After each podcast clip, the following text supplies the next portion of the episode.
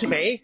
Vi skal fortsætte med at se på øh, de sidste sider af Jesu genkomst. Eller rettere sagt, nu lader vi lige de sidste sider ligge bag os. Vi er i de sidste sider nu. Vejerne tager til, og så kommer fødslen. Og hvad skal der ske ved fødslen? Altså når Jesus kommer. Og der skal faktisk, når vi læser øh, Bibelen, ske rigtig, rigtig mange forskellige ting. Og derfor har vi delt over to timer, så vi nu skal se på, øh, hvad det hele begynder med, og så skal vi øh, i morgen formiddag fortsætte med sådan øh, fortsættelsen og afslutningen øh, af Jesu genkomst. Der er en tekst i Ny Testamente, som øh, jeg tror sådan for nogle år tilbage, der havde jeg aldrig lagt mærke til den, og det var ikke sådan, øh, ja, det var ikke sådan en, jeg var voldsomt optaget af. Men øh, så kom jeg til at læse den og skulle arbejde med den en gang, hvor jeg skulle have, øh, det var faktisk, tror jeg, inden en øh, minibibelskole i Israel, øh, hvor jeg havde fået den som, øh, som et emne til en time, og så blev jeg vildt betaget af den tekst. Øh, det er 1. Thessalonikerbrev kapitel 4, vers 13-18. Det er faktisk en ret kort tekst. Den handler om øh, begyndelsen på Jesu genkomst. Og det er en ret sjælden tekst, fordi ret mange gange i Bibelen, når vi læser om Jesu genkomst, så står der bare, at der skal ske et eller andet, men vi får ikke så noget med rækkefølge, og, og hvad skal der ske først og sidst og sådan noget. Men lige den her tekst, der er en undtagelse. Der skriver Paulus rigtig meget om rækkefølger. Og der er en god grund til det, det skal vi se på, hvorfor han gør. Og så er der et enormt stærkt budskab øh, i den her tekst. Så jeg er blevet sådan øh, virkelig glad for det. Og øh, derfor så skal vi øh, arbejde lidt med, med den tekst nu. Hvad skal der ske, når Jesus kommer igen? Men ligesom i sidste time, da vi så på de sidste tider, så har vi et definitionsspørgsmål. Et definitionsproblem for, hvad er Jesu genkomst? I sidste time, der spurgte, begyndte vi med at se på, hvad er de sidste tider? Og der så vi, at, at uh, en lidt anden vinkel, end mange kristne, tror jeg, lige forbinder de sidste tider med. Og sådan er det også med Jesu genkomst. Fordi hvis vi tager selve ordet Jesu genkomst, så, skal, så vil man jo forvente, at det betyder, at engang var Jesus her på jorden, og nu er han langt væk. Men heldigvis kommer der en dag, hvor han kommer tilbage. Og hvis man har den forståelse af Jesu genkomst, så får vi jo et kæmpe problem, når Jesus han sagde til disciplene, hvor to eller tre er forsamlet i mit navn, er jeg midt i blandt jer. Jesus siger faktisk, at han er her nu. Ikke synligt, som han var øh, frem til himmelfarten, vel? Men, men re- virkelig, reelt. Bare to kristne sammen, så er han der. Hvordan kan vi få det til at hænge sammen med, hvis han er langt væk nu, og så engang skal komme tilbage? Øh, og jeg tror, det har noget at gøre med det danske udtryk, øh, genkomst fordi det faktisk er et lidt uheldigt udtryk. Og derfor skal vi lige begynde med at se på øh, tre, måske de tre almindeligste, tror jeg det er, øh, udtryk i Nye Testamentet, der bliver brugt om Jesu genkomst. Og lige prøve at se, hvad de siger, for de hjælper os til lige at få fat i, hvad det med Jesu genkomst er. Det første udtryk, og nu har jeg så valgt, at vi skal se på dem her fra øh, 2. Thessalonikerbrev, fordi vi skal læse kapitel 4 lige om lidt. Øh, hvis I lige kigger i, øh, det, vi skal læse kapitel 4 i 1. Thessalonikerbrev, men nu skal vi lige kigge i 2. Thessalonikerbrev, kapitel 2. Der står der øh, sådan her. Vi beder jer brødre, når det gælder vor Herre Jesu Kristi komme, og hvordan vi skal føre sammen med ham, og så videre, så videre, så videre. Har brugt udtrykket, hvor Herre Jesu Kristi komme. Og øh, det udtryk, Øh, det er brugt, og, og blev brugt øh, på Ny Testamentets tid i øh, sådan mange forskellige øh, betydninger, men der er én betydning, som det blev brugt i dengang, som jeg tror virkelig kan hjælpe os til at få fat i, hvad Jesu genkomst er. Hvis nu kejseren, kejseren i Rom, eller en eller anden, anden virkelig højstående person for Rom, skulle på besøg et eller andet sted ude i provinsen, Korinth for eksempel, eller Efesus, eller øh, en eller anden by i Romeriet ude, ikke også? Øh, og det sådan var et planlagt besøg, og ikke bare et eller andet krigstogt. Men det sådan var et planlagt besøg, hvor kejseren skulle komme.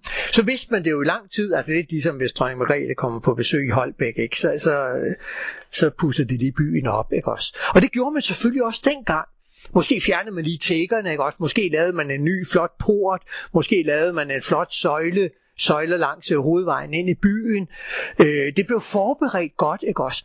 Og når så kejseren kom, jamen den dag, hvor han skulle komme, så havde man selvfølgelig, han har sagt, i gåsøjne rullet den røde løber ud ude foran, ikke også? Øh, måske smidt øh, palmegren på, øh, altså sådan eller palme, palmesøndag, ikke også? Og det halve by var gået ud og stod ude, sådan legnet op af mur af, af vejen, uden for byporten, ikke også? Og så kom kejseren, forrest måske nogle af elitetropperne, ikke også? Og, og øh, nogle med, øh, med musikinstrumenter og fanfarer, og så kom hele hans kæmpe optog, ikke også? Og så kom han selv, og så de kan, mens folk stod og jublede ude langt. I kan lige forestille jer, det kan I ikke, det er sådan lige øh, langs med vejen, ikke også? Øh, og så op og ind til porten, ikke også? Og efterhånden, som hele kejserens kæmpe optog var gået forbi, så alle folk, de sluttede sig op bagved, ikke også? Øh, og fulgte sig med ind i byen, og så var kejseren på det store, officielle, fantastiske besøg her i byen. Det var kejserens komme. Det blev det kaldt. Og der blev brugt lige præcis det ord her. Som Nytestamentet, så det græske ord, som Nytestamentet så vælger at bruge om Jesu genkomst. Altså, Jesu genkomst, det er, som han selv siger det sted, når han kommer i magt og herlighed. Altså, det er der, hvor han kommer, sådan at alle folk bare hylder ham. Hvor han kommer og får al ære. Hvor han kommer og demonstrerer, at al magten tilhører virkelig ham. Kejserens optog. Jeg husker for ja, nogle år siden der, der, der læste jeg en artikel øh, af en øh, arkeolog, øh, historiker arkeolog, som havde arbejdet meget med især øh, kejser Hadrian af Romeriet, og hans besøg ude i verden. Han har faktisk skrevet en hel bog, jeg tror det var en doktorafhandling, om, om kejserens komme. Og, og så skrev han en artikel i sådan et arkeologitidsskrift om, hvordan det kastede lys ind over det nye testamente bruger om Jesu komme. Og altså, for mig, da, altså, jeg har simpelthen læst den her tekst anderledes øh, lige siden, ikke også? Fordi når jeg læser det, vi skal læse lige om lidt her, om Jesu komme, så, så har jeg det der syn af kejseren, der kommer, ikke også? Det var det syn, de første kristne havde, når de læste Paulus skrev. Det var det, de forbandt med det. Det er sådan, Jesu genkomst er. Hvis man skal have et jordisk billede, så bliver det bare langt større. Ikke også? Altså, kejseren i Rom blegner lige ved siden af, ikke også? Men, men det giver sådan en fornemmelse af det. Det er det måske vigtigste ord i Nye Testament om Jesu genkomst. Et andet ord i Nye Testament om Jesu genkomst, det har vi i 2. Thessalonians brev kapitel 1, vers 7-8. Nu tager vi bare sådan øh, fuldstændig ud af sammenhængen. Der, der skriver Paulus om, at Ja, han gengælde hjertet og trængsel med lindring sammen med os, når Herren Jesus, fuldt af sine mægtige engle, åbenbares fra himlen. Åbenbares. Det er et ord, der egentlig betyder afdække.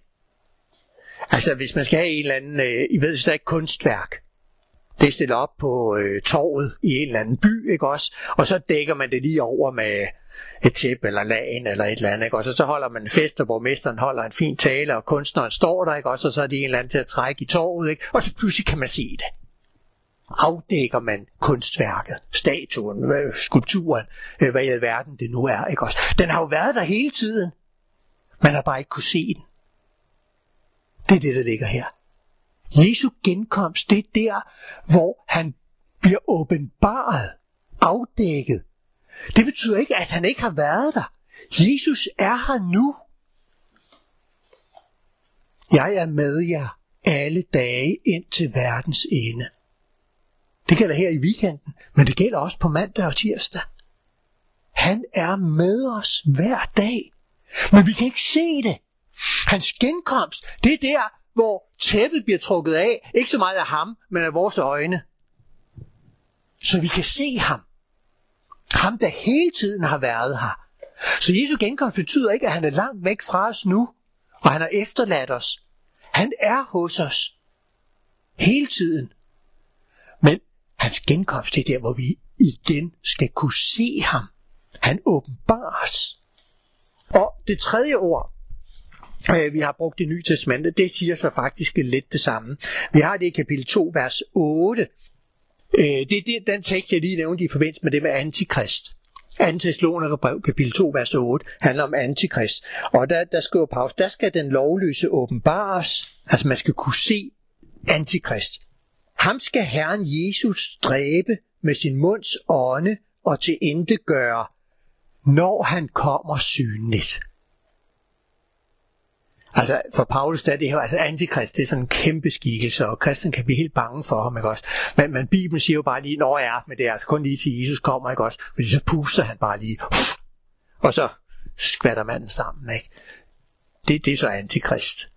Dræb med et åndepust.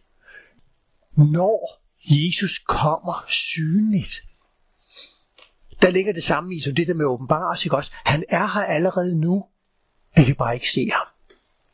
Hans genkomst, det er den dag, hvor ham, der allerede er her, kommer synligt. Det vil sige, hvis vi tager den her oversigt igen, ikke også?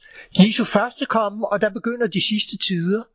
Og så er der Jesu genkomst. Det har lavet som den her røde øh, bjælke her, ikke også? Øh, Jesu genkomst begynder med, at han kommer i magt og herlighed som kejseren. At han kommer synligt, så man kan se ham. Det er starten på Jesu genkomst. Og hvad skal der ske, når han kommer på den måde? Det er så det, vi skal læse her i 1. Thessalonikerbrev kapitel 4, vers 13 til 18. Og lad os lige, øh, lad os lige læse det. Det er så kort en tekst, så vi kan godt lige læse, og så tager vi det bagefter vers for vers, øh, for lige at prøve at se, øh, hvad der står. Så Paulus, altså det sker nogle gange med forfatterne i Nye Testament, de er jo meget forskellige. Ikke også? Altså hvis man tager de fire evangelister, så er de vildt forskellige. Matthæus han er sådan en teolog, øh, akademiker type, ikke også? Han kan stort set ikke fortælle noget uden lige at holde en lille bibeltime. Der er et hav af henvisninger til gamle testamenter. Sådan, ikke? Lukas, øh, han er sådan det hjertevarme menneske, ikke også? Altså han fortæller altid om børn og kvinder og syge og øh, fattige og folk, der skal have en særlig omsorg og øh, typisk øh, enkens, øh, enken fra Nejen, ikke også? Hun var enke, og så hendes eneste søn dør. Altså, Lukas er den eneste, der har taget den beretning med. Øh, det, det er sådan typisk. Altså, ju, hvis I vil læse noget om følelser, og for den sags skyld om glæde og jubel og bøn, så skal I læse Lukas evangeliet. Han, han har meget mere med om det end de andre, ikke også? Øh, Markus, det er kort, og det er, at der sker noget hele tiden. Altså det er virkelig bang, bang, bang, bang, bang. Og det er meget typisk, at et af de mest almindelige ord i Markus evangeliet, nej, det er overdrevet, men et af de ord, der er virkelig almindelige i Markus evangeliet, det er ordet straks. Altså, hvis man læser Markus evangeliet, så er det action, og det går hurtigt. Øh, de andre har også straks med sådan af og til, ikke? Men i Markus, der er det bare dong, dong, dong. Og så er der også det typisk for Markus Evangeliet, at Jesu prædikner, de er lige, øh, de, de skrumper. Ikke også? Referaterne er meget korte, især i sammenligning med Matteus evangeliet. Ikke også? Altså Markus, han ville næppe være med på en Joffe-konference. Der er simpelthen for lange bibeltimer. Øh, han vil gerne ud, hvor der sker noget. Ikke også? Og det må også godt være lidt dramatisk. Sådan er forfatterne i Nye Testament enormt forskellige. Vi læste lige fra Johannes brevene før, når han skriver til dem, som han skriver til os, så siger han, kære børn. Hvad gør Paulus, når han skriver til? Prøv at se, vi har det lige præcis her i første i vers 13, ikke også? Brødre. Brødre og søstre, ikke også? Øh, det siger, jeg tror, det siger lidt om, øh, hvordan øh, de var. Altså Johannes, han var, han var sådan mere en, ja, jeg ved ikke, faderskikkelse på en eller anden måde. Sådan, ikke? Også Paulus han var sådan, øh, det er meget skægt at lægge mærke til. Det er en af de der små ting, som kan være med til at friske vores bibellæsning op, hvis vi lægger mærke til det. Der, der er forskellige forfatter, det er mennesker, der har skrevet det her. Og Gud lader dem udtrykke den måde, de er på, også når de skrev Nye Testamente. Det er ikke bare maskiner eller robotter, som Gud bruger. Og det er vildt forløsende, for det siger noget til os, at Gud vil også gerne bruge os, som vi er. Også med de forskelle, vi er. Altså, vi skal ikke lave om i det, vi er som mennesker. Der er måske mange ting, vi skal lave om, men, men vi skal ikke lave om i det, vi er som mennesker, for sådan har han skabt os. Han, han elsker os som forskellige mennesker, forskellige mennesketyper. Og derfor er det enormt befriende at læse, hvordan de forskellige mennesketyper får lov til at være med i Nye Testamente. Nå, øh, til sagen her, øh, vers 13. Brødre, vi vil ikke, at I skal være uvidende om dem, der sover hen, for at de ikke skal sørge som de andre, der ikke har noget håb. For så sandt som vi tror, at Jesus døde og opstod, vil Gud også ved Jesus føre de hensårede sammen med ham. For det siger vi er med et ord af Herren. Vi, der lever endnu er her, når Herren kommer, skal ikke gå forud for de hensårede. For Herren selv vil, når befalingen lyder, når ærkeenglen kalder, og Guds basun gjaller, stige ned fra himlen, og de, der er døde i Kristus, skal opstå først. Så skal vi, der lever, og endnu er her, rykkes bort i skyerne, sammen med dem for at møde Herren i luften, og så skal vi altid være sammen med Herren. Trøst derfor hinanden med disse ord. Lad os lige prøve at tage det vers for vers her. Vi, øh, vers 13, ikke også? Brødre, vi vil ikke, at I skal være uvidende om dem, der dør. Dem, der sover. For at I ikke skal sørge som de andre, der ikke har noget håb. Øh, baggrunden her er, at det er en ret ny menighed. Thessaloniki var jo en by, eller er stadigvæk en by oppe i det øh, aller nordligste Grækenland. En af de første byer, Paulus var kommet til, da han var kommet fra Tyrkiet, øh, så forbi Filippi, og så den næste sådan store by, hvor der var en jødisk synagoge, det var så byen øh, Thessaloniki. Og øh, der var, bliver en lille kristen menighed, der er nogle jøder, der kom til tro på Jesus. Der er også nogle hedninger, der kom til tro på Jesus. Og så ret hurtigt må Paulus rejse videre. Og så lidt senere, der sender han så nogle breve tilbage til den her nye menighed, fordi han er selvfølgelig bekymret for, altså, kan de holde fast i troen? Tænk på, hvor lidt de har noget at få af, af bibelundervisning, ikke også? Og så er der sket noget i menigheden i mellemtiden. I den her nye menighed, der er der nogen, der døde. Altså baggrunden er, at der simpelthen er nogen, der døde i menigheden. Og, øh, og derfor vil Paulus undervise dem og skrive til dem. For de skal vide, i de nye kristne, hvordan skal de forholde sig, når nogen dør i en menighed. Og så skriver Paulus øh, det her øh, afsnit til dem. Udgangspunktet for et bibelsyn på døden er jo, at døden er en fjende. Vi er ikke skabt til at dø, vi er skabt til at leve. Døden kom ind ved søndefaldet. Derfor er døden en fjende. Øh, noget af det, som Gud vil have fjernet. Have overvundet, så vi ikke skal dø mere. Øh, det er udgangspunktet. Men samtidig så er døden jo en overvunden fjende. Og I kan selv læse mere i 1. Korintherbrev øh, 15 om. Jeg har valgt, at, det vil vi ikke bruge tid på, men I har fået henvisningen nu, øh, hvis I vil have den. Så, så vores forhold som kristne til døden er dobbelt. På den ene side er døden en fjende. Der er nogen, der tror, at som kristne, så sidder vi og længes efter at dø. Ikke også? Vi vil så gerne i himlen, så, så de kristne der, de, de bare livet kunne blive overstået. Ikke også? Men desværre må de ikke begå selvmord, så, så de må lige lide igennem livet. Ikke? Altså, det er, jo, det er jo forfærdeligt. Altså, det er en karikatur. Ikke også? Som kristne har vi ikke en dødsromantik. Døden er en fjende. Vi glæder os til den dag, hvor vi aldrig mere skal dø. Det er den ene side. På den anden side, så er døden allerede overvundet. For Jesus opstod fra de døde. Og det vil sige, når vi dør, så ved vi, det bliver ikke afslutningen. Der kommer noget mere. Og det er det, Paulus vil undervise de her kristne om. Prøv lige at Altså, vi skal lige have et af de der små ting, man kan lægge mærke til, når man læser i Bibelen. Og der er tusind eksempler, og jeg synes, det er Altså for mig, at de der små oplevelser, det er noget af det, der sådan virkelig, virkelig øh, bare giver så meget øh, stærkt. Prøv lige at lægge mærke til, hvordan det her lille afsnit begynder, og hvordan det slutter. Læg mærke til, at det begynder i vers 13 med ordet brødre, og hvordan slutter det så i vers 18? Trøst hinanden. Hvis vi nu havde øh, haft en hel uge, og ikke bare lige øh, i dag og i morgen, ikke også? Så skulle vi have læst videre i kapitel 5. For prøv lige at se, hvordan det næste afsnit i 1. Thessalonikerbrev kapitel 5 begynder. Der står på dansk, om tider og timer har I ikke brug for brødre. så kommer lige tiltalen brødre igen. Og så prøv at se, hvordan det afsnit slutter ned i vers 11. Trøst derfor hinanden og opbyg hinanden, som vi også gør. Altså, gentagelser, det er simpelthen en fantastisk indgang til skatte i Bibelen. Og her der har vi en gentagelse, ikke også? Forstået på den måde, vi har to afsnit i Paulus' brev her. Vi har det, vi har læst i 1. Thessaloniker 34. Det begynder med brødre, og det slutter med, husk lige at trøste hinanden, når I møder døden. Ikke? Og så næste afsnit, der kører han simpelthen fuldstændig samme opskrift. Det begynder med, i første vers, brødre, og det slutter ned i vers 11 med, trøst hinanden. Og altså den her slags små gentagelser, hvis man opdager det ikke også, så tænker man, hold da helt op. Det føres jo lige ind i hjertet af det Paulus vil.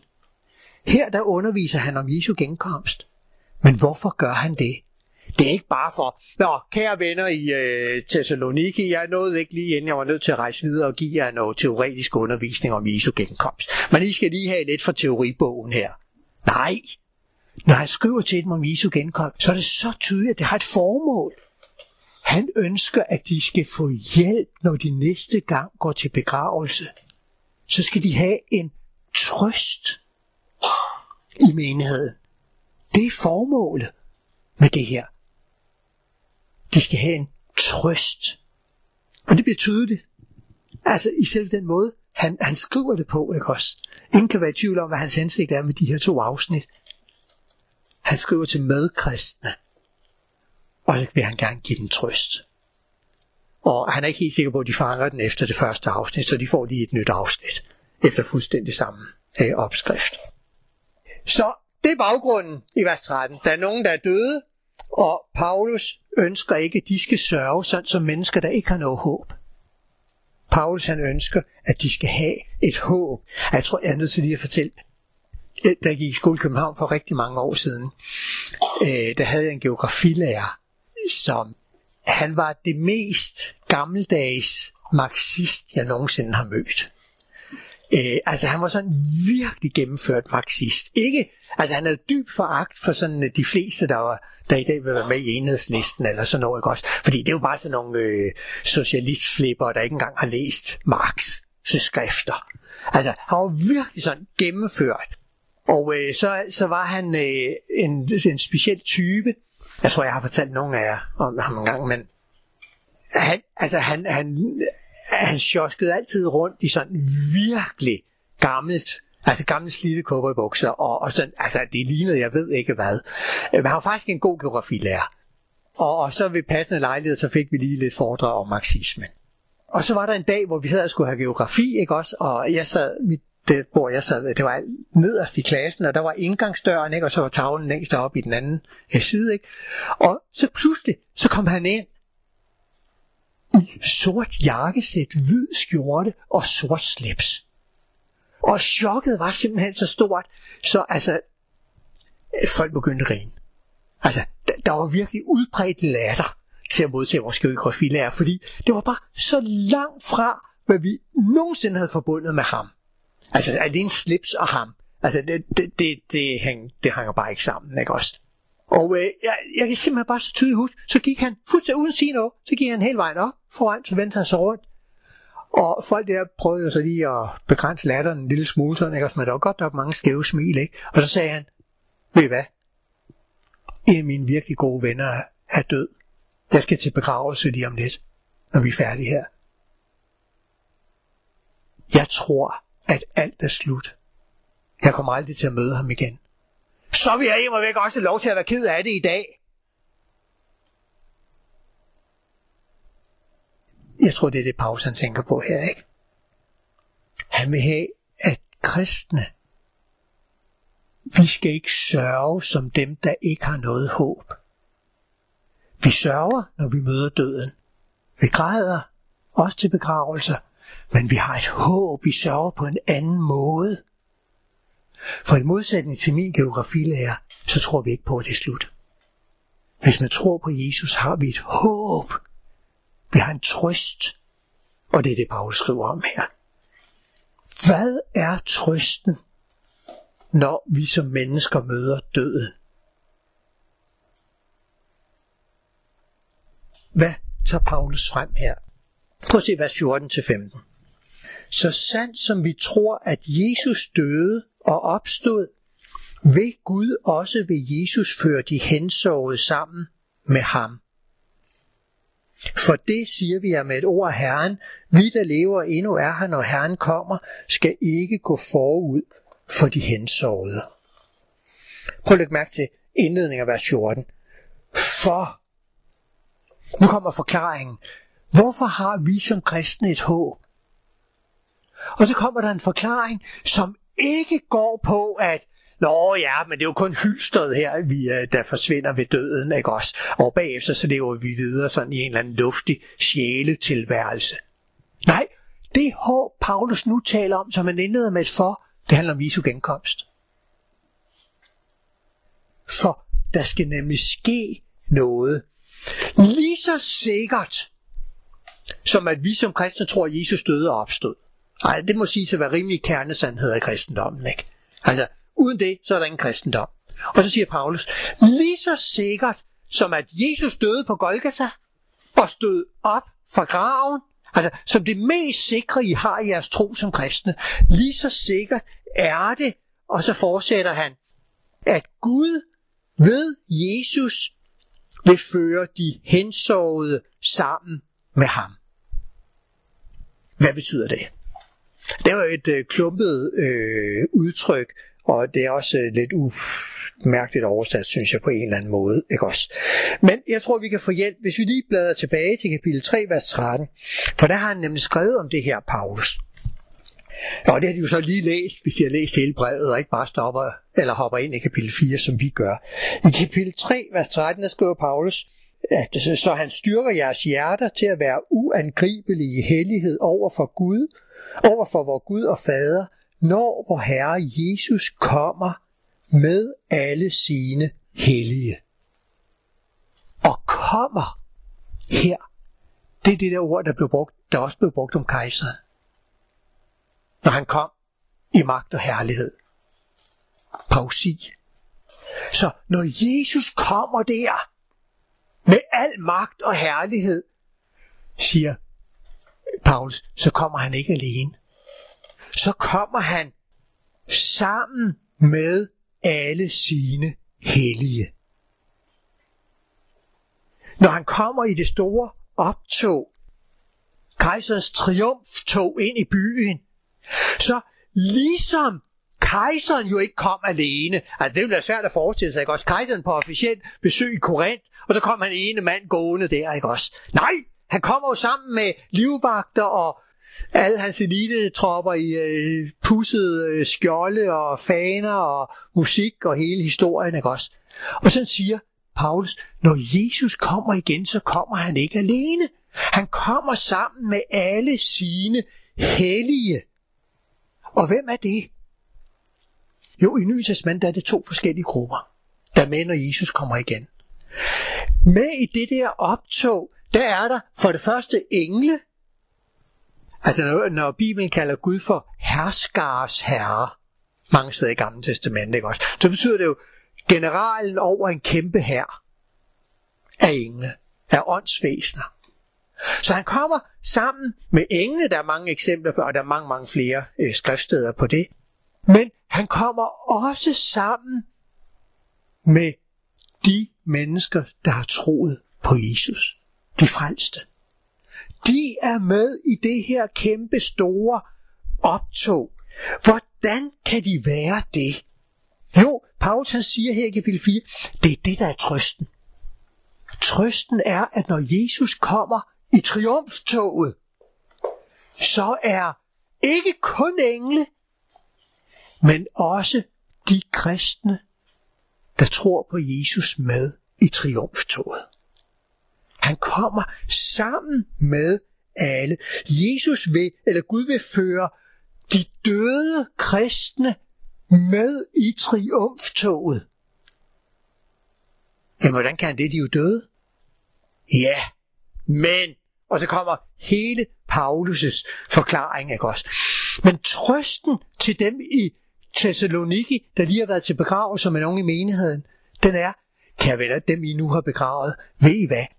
de går ikke glip af verdens største triumftog.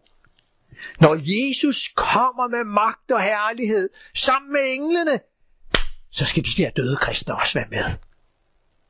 Og i Thessaloniki, der er de sikkert siddet med et stort spørgsmålstegn. Hvordan skulle det kunne lade sig gøre, Paulus? Jo, siger Paulus, nu skal I bare høre. Og så går han videre i vers 16-17. Så! ikke, nu kommer forklaringen. Hvordan kan de døde kristne være med i triumftoget, når Jesus kommer igen? Jo, det kan de. For Herren selv vil når befalingen lyder, når ærkeenglen kalder og Guds person gjalder, stige ned fra himlen, og de, der er døde i Kristus, skal opstå først.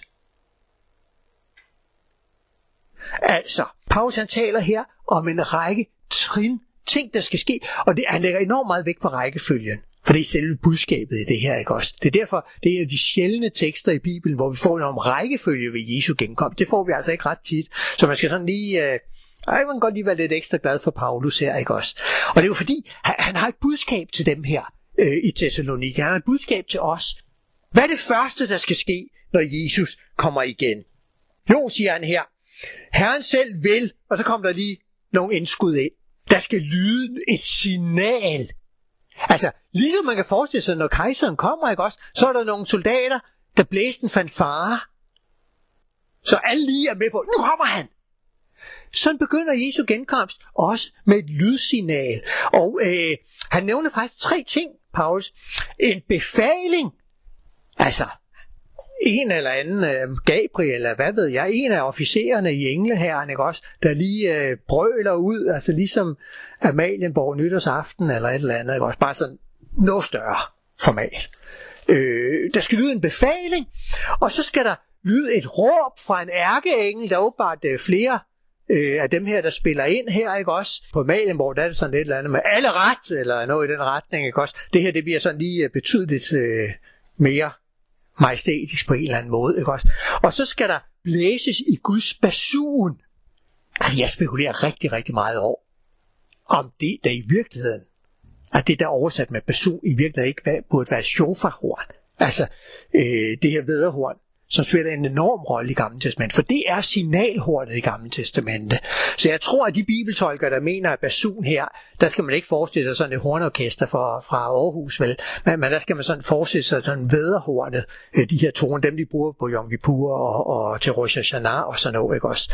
Og det er rigtigt eller ej, det vil vise sig øh, til sin tid. Men der bliver i hvert fald fanfare og befalingsråb. Det er det første ved Jesu genkomst. Det bliver lige proklameret. Ligesom når kejseren kom. Ja, det er det hele tiden det billede, der ligger bagvæk også? Og det næste, der så skal ske, som der står her, ikke også? For Herren selv vil, altså når befalingen lyder, og englene, øh, ærkeenglen kalder, og Guds person kalder, stige ned fra himlen. Og her skal vi jo så igen lige, altså himlen i Bibelen her er ikke et eller andet sted ude øh, øh bag planeterne, men himlen er jo den usynlige del af den verden Gud har skabt. Altså, der er det synlige, det vi kan registrere med vores sanser og måleinstrumenter, og så den usynlige verden, der hvor Gud er. Øh, og her der er tale om at stige ned fra himlen, det vil sige at gå fra den usynlige verden til den synlige verden. Jesus er her og nu, men den dag, det øjeblik Paulus taler om her, der går han fra den usynlige verden til den synlige verden. Han afdækkes, han åbenbares som de ord, Bibelen bruger øh, her, ikke også? Så Herren skal stige ned fra himlen. Det synlig. Og hvad er så det første, der skal ske i slutningen af vers 16? De døde i Kristus skal opstå først. Det er det allerførste, der sker ved Jesu genkomst. Lige når han bliver synlig i den rækkefølge, Paulus giver her, så skal de døde kristne opstå. Det vil sige, lægemerne gendannes og kommer op af gravene. Prøv at lægge mærke til tre ting her. Paulus taler kun om de døde kristne. De døde, der ikke tror på Jesus, kommer først til liv senere. Det skal vi se mere på i morgen formiddag. Så opstandelsen kommer i to hold. Først dem, der har troet på Jesus. Og det er fordi, de skal jo være med i det her triumftog. Det skal de altså ikke gå glip af. Det, det bliver en af verdenshistoriens største begivenhed. Øh, så de skal være med der. Ikke også? Øh, men de andre døde, de må lige vente lidt, øh, skal vi se på i morgen. Det andet, det er, at der er jo tale om en opstandelse. Kødets opstandelse. Det er enormt omdiskuteret, også øh, blandt præster og teologer i, i Danmark i øjeblikket. Ikke? også? Men i Bibelen, der er opstandelse, det er kødets opstandelse. Altså det evige liv, det bliver med kroppe. Som vi siger i trosbekendelsen, vi tror på kødets opstandelse. Vi skal have lægemer i evighed. Øh, og det er det, der er tale om her. Der er tale om en opstandelse. Der er ikke bare tale om, at sjælene lever udødeligt, eller sådan et eller andet. Nej, i evighed skal vi ikke bare være sjæle. Vi skal have kroppe.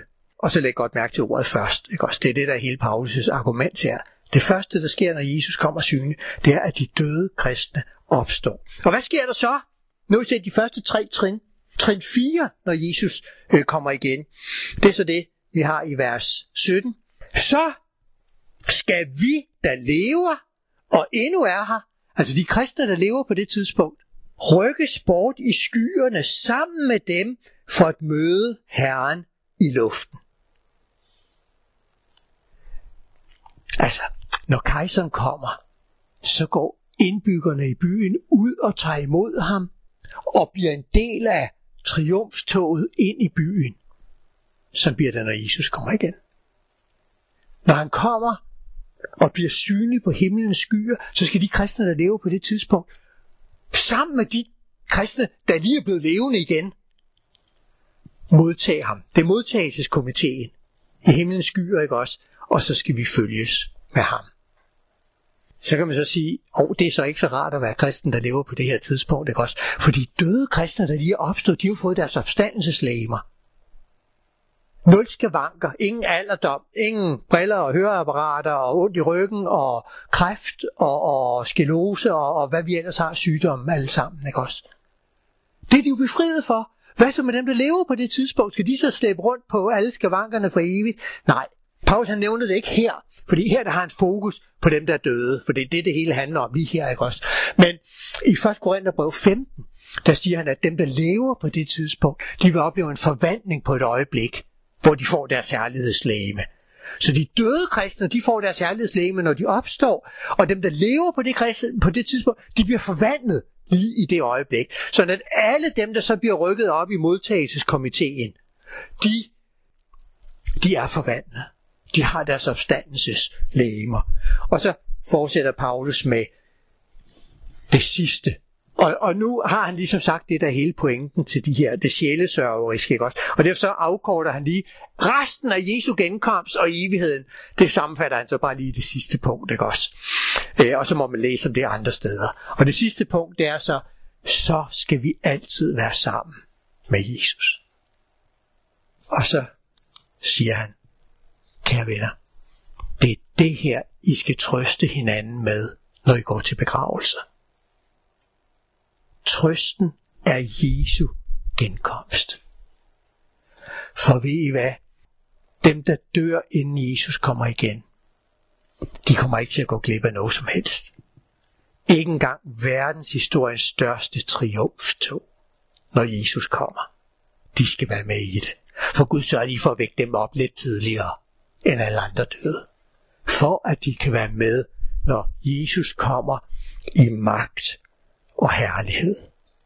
Så trøst hinanden med dette.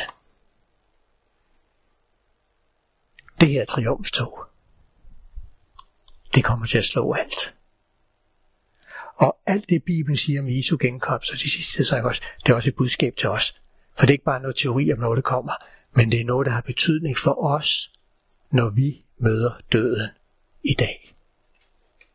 Der er faktisk en trøst i det her. Så ja, det handler om fremtid.